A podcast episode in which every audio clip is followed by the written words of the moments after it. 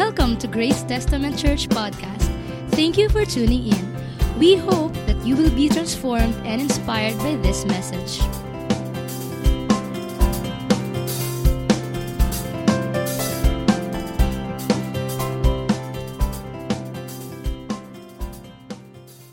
Hebrews 12 verse 2. Hebrews 12 verse 2, sabi niya ulit, you should be familiar of this verse by now. Sabi niya, looking to Jesus, the founder and perfecter of our faith. Natatandaan niyo ba ba yung pinag-uusapan natin ngayong mga, ngayong mga Sundays na ito na ang title ay The Author and Finisher of Our Faith or Author and Perfecter of Our Faith. Anong ibig sabihin nun na pag si Lord ang author or founder and perfecter of our faith, well, naginawa nga niya kasi lahat para sa pagsisimula at para sa pagkakumpletuhan ng ating pananampalataya. At ano yung ginawa ng Panginoong Hesus? Siya ay nagkatawang tao. Ano ulit tawag natin doon? Come on, come on.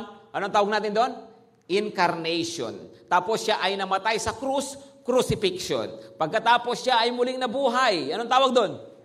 Of course, resurrection. Pagkatapos siya ay bumalik sa langit. Ano ang tawag doon? Just last Sunday, pinag-usapan natin yan. Ascension. Siya ay umakyat sa langit. No? At ngayon, ito yung pag-uusapan natin. Ha? Ituloy lang muna natin pagbabasa. Looking to Jesus, the founder and perfecter of our faith, who for the joy that was set before him, endured the cross, despising the shame, and is seated at the right hand of the throne of God. No? Ano raw?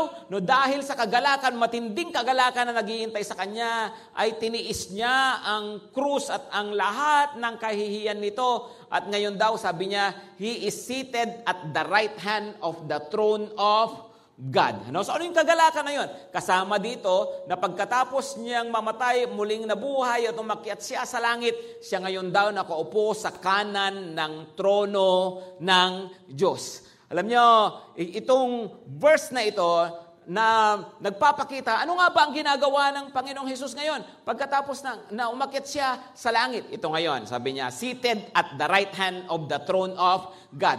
Ang title ng message natin ngayon, actually ang tawag dito sa theology ay Session of Christ. Pakisabi ng malakas, session. Yung iba, ano bang ibig sabihin ng session? Pag siba kasi pag naisip yung session, niisip majong, no? O yung majoha, no?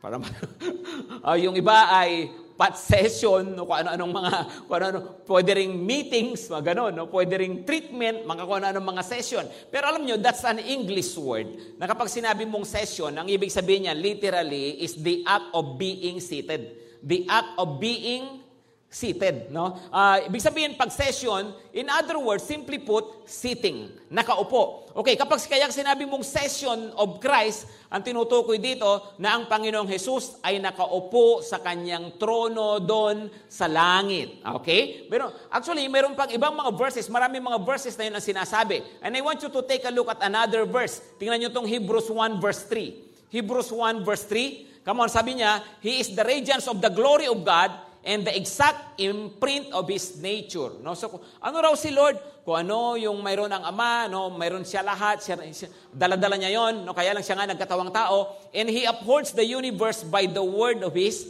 power. Siya raw ang may hawak ng salibutan. Tapos, ito, pakibasa ng malakas yung last sentence. After making purification for sins, He sat down at the right hand of the majesty in or of the majesty on high. No? Ano raw?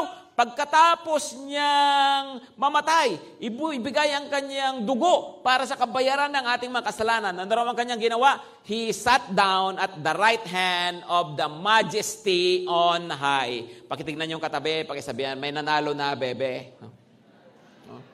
Okay po. Alam niyo, wag na nating pag-usapan yung ano ha, sino ba ang uupo pagkatapos bukas, no? Ang pag-usapan natin yung nakaupo na 2000 years ago. Amen? No, pag-usapan natin siya, bakit? Eh, kasi alam niyo, itong nakaupong pinag-uusapan natin, hindi lang uupo yan ng 3 years, 6 years, pagkatapos mawawala na. Hindi. Ang Panginoong Jesus nakaupo doon sa kanyang trono noon pa hanggang sa mga susunod pa at kailanman hindi siya bababa. Yung mga upo ngayon, bababa at bababa rin yan. Tama? Pero si Lord kahit kailan hindi nabababa sa kanyang trono. Actually, mas aangat pa. Bakit? Sabi siya ay muling darating. At pagkatapos nun, itatayo niya ang kanyang kaharian sa new heaven and new earth. Kaya nga abangan ninyo, no? Kasi uh, pagkatapos nito, si Lord Jesus, of course, andun siya, session nga sa langit, tapos mayroong kasunod niya. Ano ang kasunod? Second coming. Okay? At mangyayari yan ngayong susunod na linggo. Okay. Yung pag-uusap natin sa mensahe na yon, ha? Hindi pa darating si Lord, no? Pagkatapos noon, pag dumating si Lord, ano na, no? Maghahari siya sa sa, sa lang, bagong langit at ang bagong lupa. Okay? Kaya nga mga kapatid, no? Alam nyo, sa totoo, yeah, pagkatapos itong May 9, yan, na dyan, may mga, ma, may mga mauupo. Ang malaking tanong, no? Yung sinuportahan mo ba ng bonggang-bongga, no? pinakipag-away mo, no? Dadaling kaya niya, kaya niya ikaw sa Malacanang? No? Come on, no? Ano kaya ang mapapala mo balang araw, no? Alam niyo, iba si Lord, no? Kapag ikaw sumusunod ka sa kanya, ano ulit sabi niya? Pinaghahanda ko kayo ng matitirahan at dadalhin ko kayo sa aking kaharian. Amen? Amen? Yung sinuportahan mo, no? Bibigyan ka kaya niya ng posisyon sa gobyerno? No, ah, okay. Pero si Lord, iba. Lahat daw ng talagang naglingkod sa Kanya at sumusunod sa Kanya. Anong sabi? We will reign with Christ forever. Magaharing kasama ni Jesus. Come on, palapakan naman nyo naman si Lord Jesus dyan. Di ba? Iba si Lord. Sabihan mo yung katabi mo, kamo sabihan mo, iba si Lord. Iba talaga si Lord, right? Okay, kaya nga let's talk about this, no? So pag-usapan natin ito, no? Because Christ is enthroned, kung, kung si Lord nakaupo sa kanyang trono, ano dapat? No? Okay, pakisabi ng malakas, because Christ is enthroned, He is worthy. Come on, come on. He is worthy. Kung siya nakaupo sa kanyang trono, ano ang unang-una nating dapat makita? He is worthy. Karapat dapat siya. Gusto ko munang ipaliwanag mabuti. Anong ibig sabihin ng right hand? Kasi sabi niya, di ba, Jesus is now seated at the right hand of God or at the right hand of the Father. No, alam niyo, mahalagang sa pagbabasa ng Biblia, mga kapatid, ha, ay iniintindi natin ito hindi ayon sa ating utak Pilipino lang, mahalagang naiintindihan natin kung ano ang ibig sabihin ng salita doon sa mga tao na gumamit nito. Of course, ang mga Israelita, no, kung, kung saan isinulat ang Biblia. Alam niyo po, ang right hand, no, pag sa utak Pinoy ka, ang isipin mo, oh, right hand lang pala si Jesus. Eh. Ibig sabihin, ano lang siya, alalay lang. Di ba?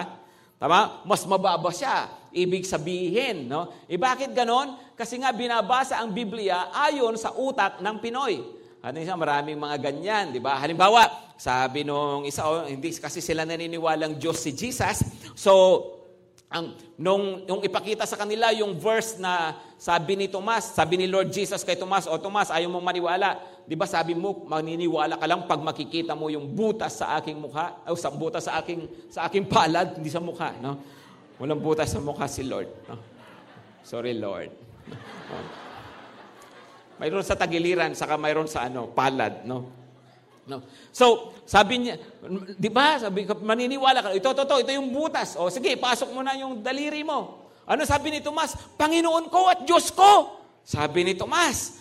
No, alam niyo, sabi ang yung ibang mga Pilipino diyan sasabihin kapag sinabi mo, oh, 'di ba, yung apostol mismo si Tomas, kinilala niya si Jesus na Diyos. Sasabihin nila, eh siyempre nagulat eh, kaya na pa Diyos ko.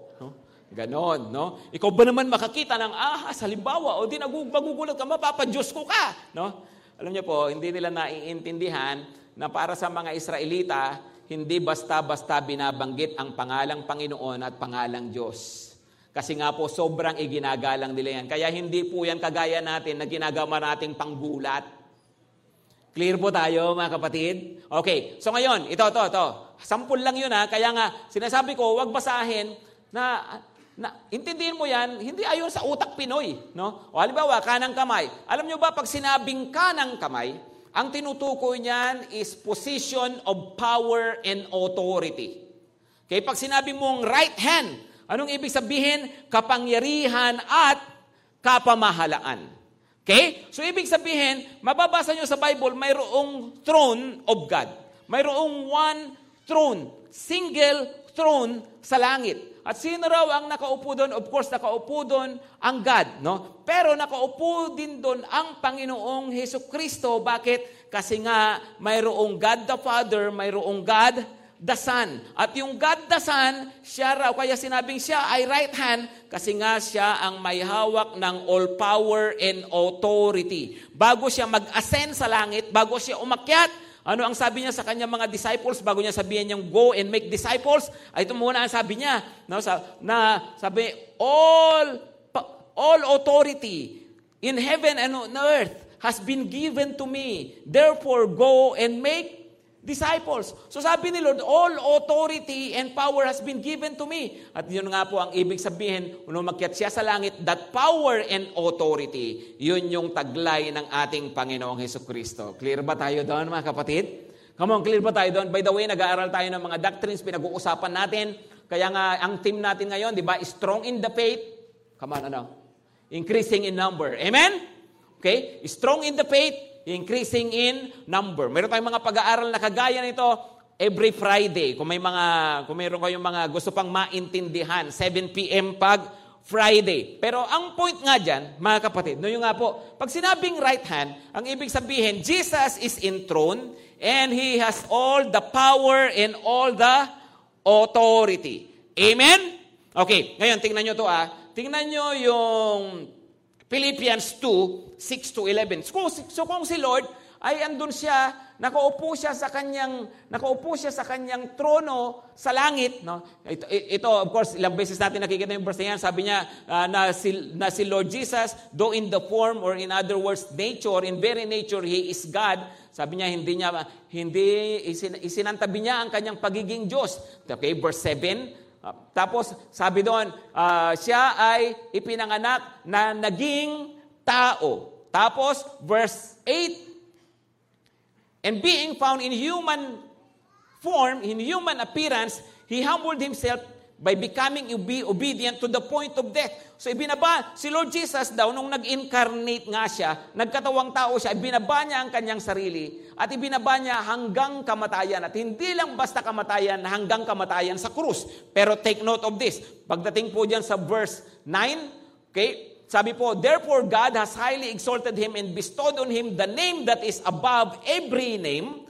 Tapos, it's so that at the name of Jesus, every knee should bow in heaven and on earth and under the earth. No? And every tongue confess, verse 11, every tongue confess that Jesus Christ is Lord to the glory of God the Father. Amen?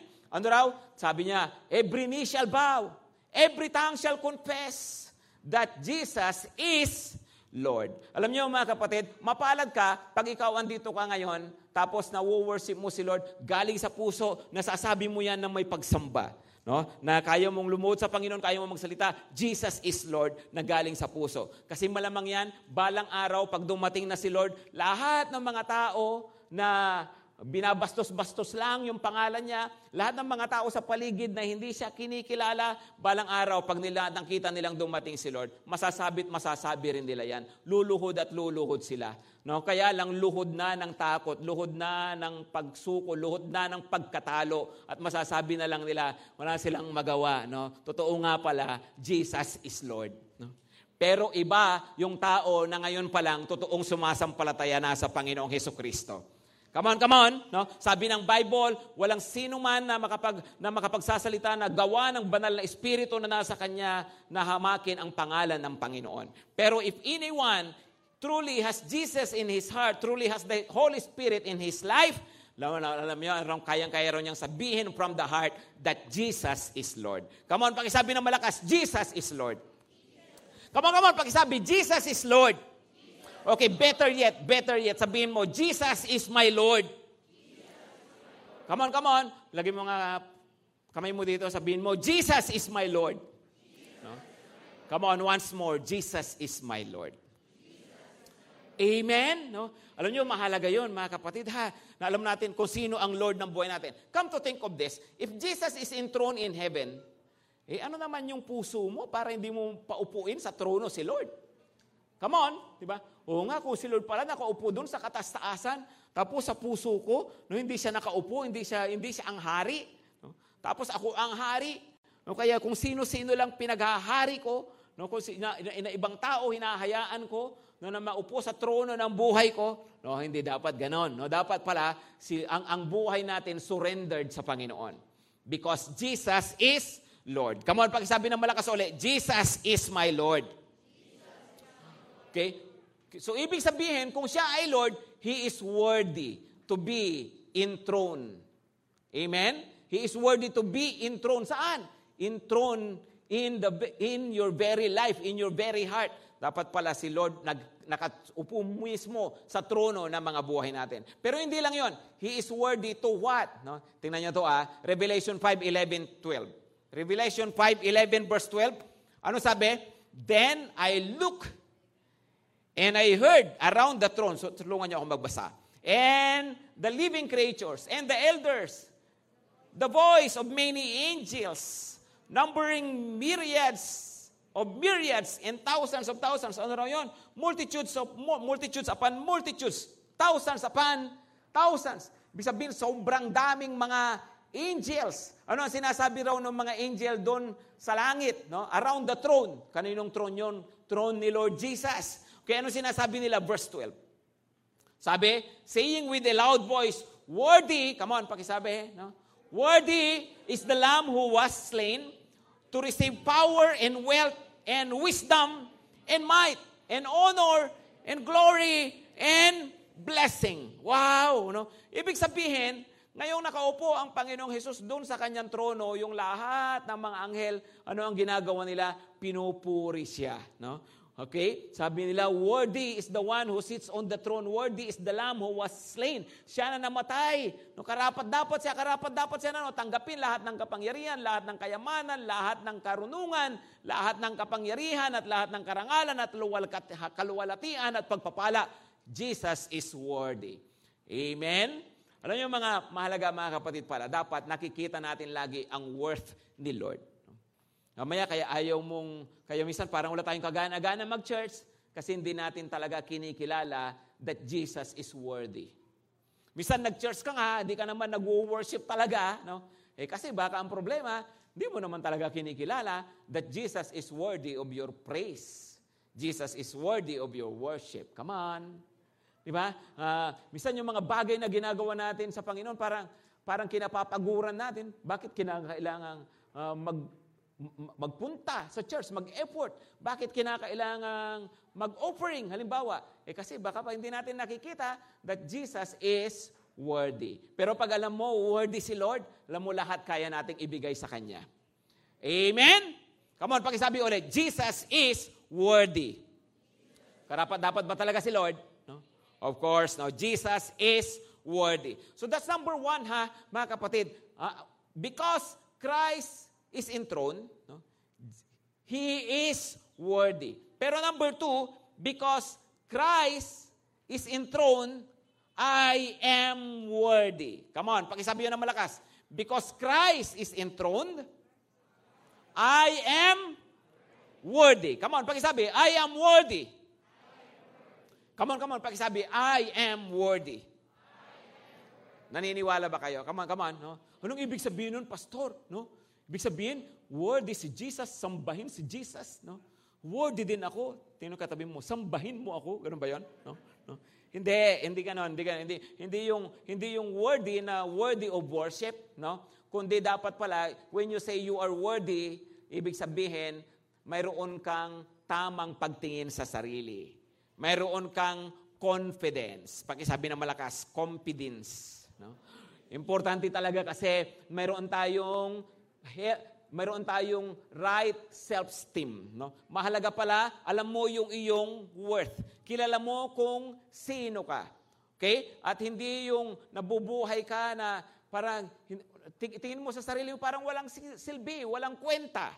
Okay? Kundi sabi niya, that because Christ is enthroned, you are worthy. Why is that? Tingnan niyo to. Tingnan itong mga verses na ito. Ephesians 1, 20 to 23.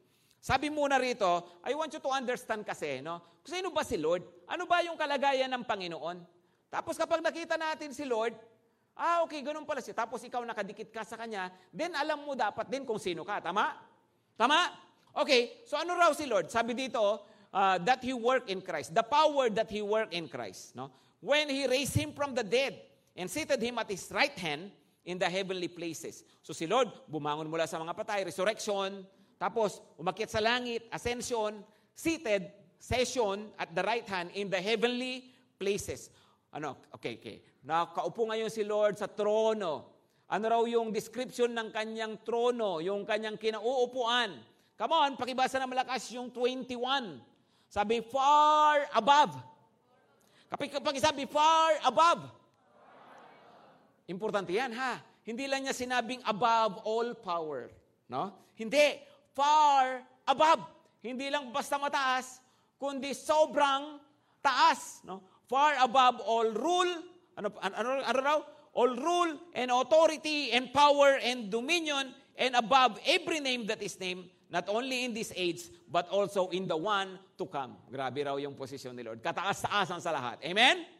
Amen? Tapos sabi niya, and He put all things under His feet and gave Him a, give Him as head over all things to the church. Lahat ng bagay daw, inilagay sa paanan ng Panginoong Heso Kristo. At si Lord Jesus, ano raw tawag sa Kanya? Si Lord is the head of the church. Okay, pakisabi, head of the church.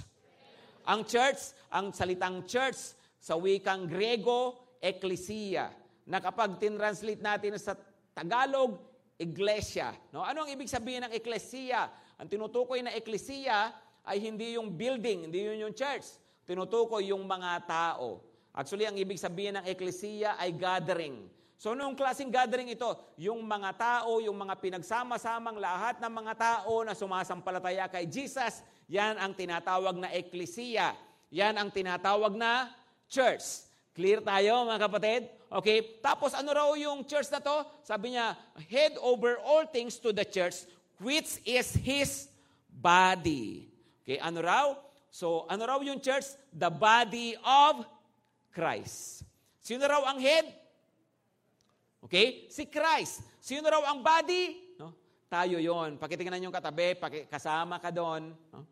Pag totoong mananampalataya ka ni Lord Jesus, no? kasama ka doon. Amen? So, tayo, we belong to the body of Christ. Now, tingnan yung mabuti ito ah. O, Ephesians 1 yan. Okay? Of course, makikita nyo, Ephesians 2. No? Ano, ang, ano ang sabi naman sa Ephesians 2? Verse 6. Yan, tingnan nyo yung verse 6. Remember ah, remember ah, asan si Lord Jesus nakaupo sa kanyang trono sa kataas-taasan sa lahat. Amen? Pero sabi niya, ano raw ang ginawa naman sa atin? And raise us up. Actually, sa verse 5 muna, sabi niya, by grace we are saved. Tapos pagdating sa verse 6, and raise us up with Him. Ano raw? Inangat daw tayo ni Lord. Amen? No? Tingnan yung katabi mo, pagsabihan, na-promote ka na pala, hindi ka nagsasalita. No? Magpakain ka naman. No? Ano raw? No? And raise us up with Him and seated us with Him in the heavenly places in Christ Jesus. So ano raw? Si Lord nakaupo sa kanyang trono, tapos lahat daw ng mana ng palataya sa kanya. Remember, lahat ng mana ng palataya, body of Christ. Amen? So ano raw mangyayari ngayon? We are seated with Christ in the heavenly places. Nakaupo ka rin daw ngayon sa trono ni Kristo. Of course, nandito pa tayo sa lupa. Baka inisip, Pastor, nakaupo ako sa puting upuan ng GTC. No? Yeah, pero positionally, positionally, ito ka ngayon. Nakaupo ka sa trono ni Kristo. Amen? Amen? So, ibig sabihin na ba, no? You're not just, you're not, you're not a nobody. Hindi ka kung sino-sino lang. You are somebody. No? Come on, mahalagang makita natin. Wow, ganun pala ako. No? Alam niyo, isipin mo ganito ah. No? Body of Christ, di ba? Sino ulit ulo? Si Jesus, we are the body, no? Para iniisip, hmm, ano naman ako rito, pastor, wala, pati natin lang, wala lang, wala, wala lang ako rito, no? Uh, uh, wala, wala naman akong kwenta rito, maring iniisip natin. Alam mo, na sa totoo lang, kahit pa sabihin, eh ano lang ako eh, daliri lang ako, kalingkingan lang eh. Porque ba kalingkingan, hindi kasama nakaupo sa trono? Come on. Baka nga ikaw ko pa ngayon nakakapit na ganun eh. O, di ba? No? Yung iba, eh, eh, ano lang ako rito, pastor, puwet lang ako rito. No? Alam mo, kung puwet ka o di napakapalad mo, no? ibig sabihin, ikaw mismo yung nakalapat sa trono. Amen? No?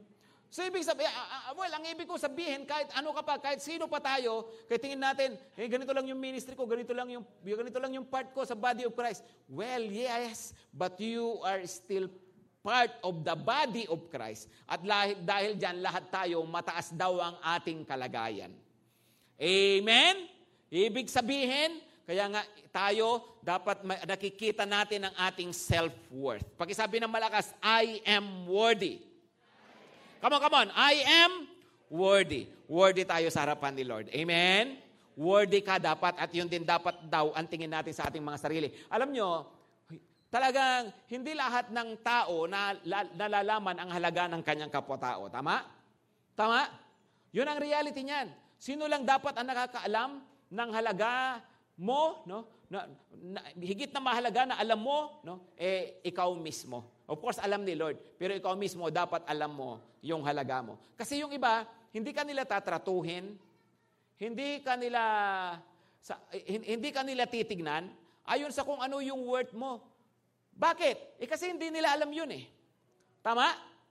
So sino lang ang titingin sa'yo at tatrato sa'yo kung ano yung worth mo? Hindi ikaw na nakakaalam kung ano yung worth mo. Kaya wag mong ibase yung tingin mo sa sarili mo sa pagtingin ng ibang tao. Hello? Di ba halimbawa ganito, no? Let me give you an example. Um, dati, wala akong ano, hindi ako, hindi, eh, eh, sa, lagi ko naman sinasabi, pinanganak ako sa talagang mahirap na pamilya doon sa probinsya.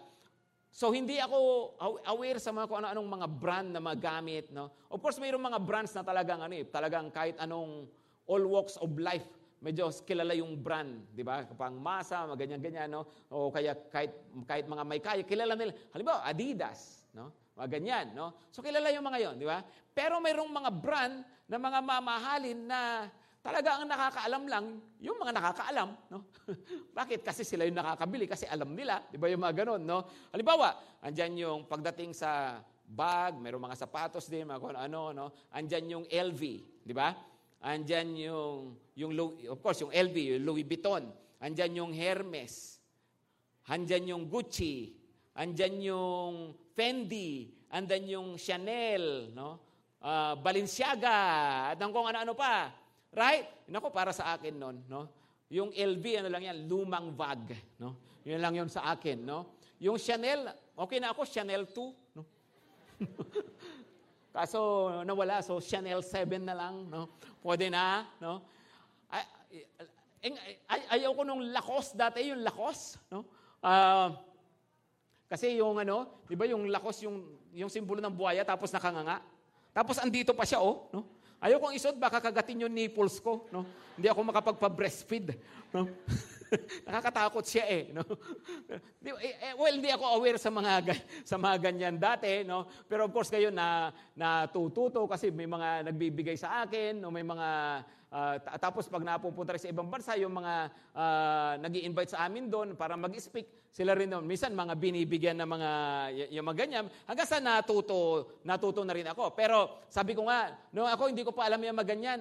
Nung bata pa ako, naalala ko, mayroong nagbigay, may mga kamag-anak kasi kami sa probinsya, no, tapos may mga nagagaling ng Manila, ginagawa ng ibang mga taga Maynila, mag-iiwan ng kanilang mga, magdadala ng kanilang mga gamit na siguro hindi na nagagamit dito. Actually ngayon, ganun na rin ginagawa namin. Mga ayos pa, magaganda pa, pag hindi nagagamit, iuwi na sa probinsya. No? So meron, ganun, ganun din ako dati, nung nasa probinsya, may kamag-anak, galing ng Manila, nagbigay ng mga magaganda pa magamit. Pero ako natanggap dati yung Bali shoes, no? Medyo mahal din pala yon Kaya lang, hindi ko iningatan kasi hindi ko naman alam halaga, nayurak lang agad. No? So, bakit? Eh, hindi ko alam yung hindi ko alam yung halaga eh. Minsan nabigay sa akin clutch bag ba tawag doon, yung parang bag, parang Gucci yata, no? Eh pero no makit para yung, yung clutch bag lang parang hindi ko type yung mga ganoon, parang mas, sana ano na lang yung may nakasukbit na lang na ganoon para para mas magamit, no? Sa totoo lang hindi ko siya gaano na value, hindi ko na alam kung saan napunta, no? Pero yung pambihira, mahal pala ang Gucci. No? Hey, na, ba, bakit ko sinasabi ito? No? Eh, kasi sa totoo lang, pag hindi mo alam yung value ng isang bagay, siyempre, hindi mo tatratuhin yan ng tama. Amen? Hindi mo titignan yan ng tama. Ngayon, ikaw bilang anak ng Diyos, ikaw bilang isang Kristiyano, ikaw bilang isang tao, huwag mong i-expect na alam ng lahat ng tao ang value mo. Come on, hindi nila alam ang value mo. Dahil hindi nila alam ang value mo, hindi ka nila titignan ng tama hindi ka nila, hindi ka nila tatratuhin ng tama. Pero sino dapat ang nakakaalam ng value mo? Ikaw. Amen? At dahil alam mo yung value mo, titignan mo ang sarili mo ng mataas at tatratuhin mo ang sarili mo ng maganda kasi alam mo kung gaano ka kahalaga. Amen ba, mga kapatid? No? Kasi gaano ba ako kahalaga, pastor? Gaano ka ba ka, gaano ka ba ka-importante? Well, binili ka lang naman ng dugo ng Panginoong Heso Kristo. Sa totoo lang, mayroon bang mas hahalaga pa ba doon?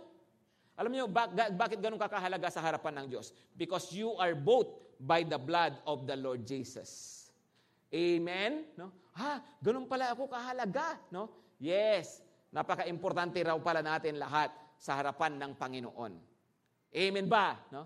Kaya nga, alam niyo, sino makapagsasabi ng halaga mo talaga? Of course, si Lord. Siya yung bumili sa'yo. Siya yung gumawa sa'yo. Diba? At yung mga, yung, yung pagtingin mo dapat pala sa sarili mo, ay dapat tinitingnan natin ayon sa kung ano talaga tayo. No? And you are worthy. Come on, pakisabi ulit, I am worthy. I, come on, come on, I am worthy. Mag-sink in nawa, ano na tinatang, o nga, ito pala talaga ako, no? karapat dapat sa harapan ng Panginoon. Amen ba, mga kapatid? Kaya nga, hindi ako mabubuhay sa, sa uh, self-pity, hindi ako mabubuhay na walang kumpiyansa sa sarili, hindi ako mabubuhay na parang laging kawawa. No, bakit? Eh kasi alam ko kung sino ako sa harapan ng Panginoon.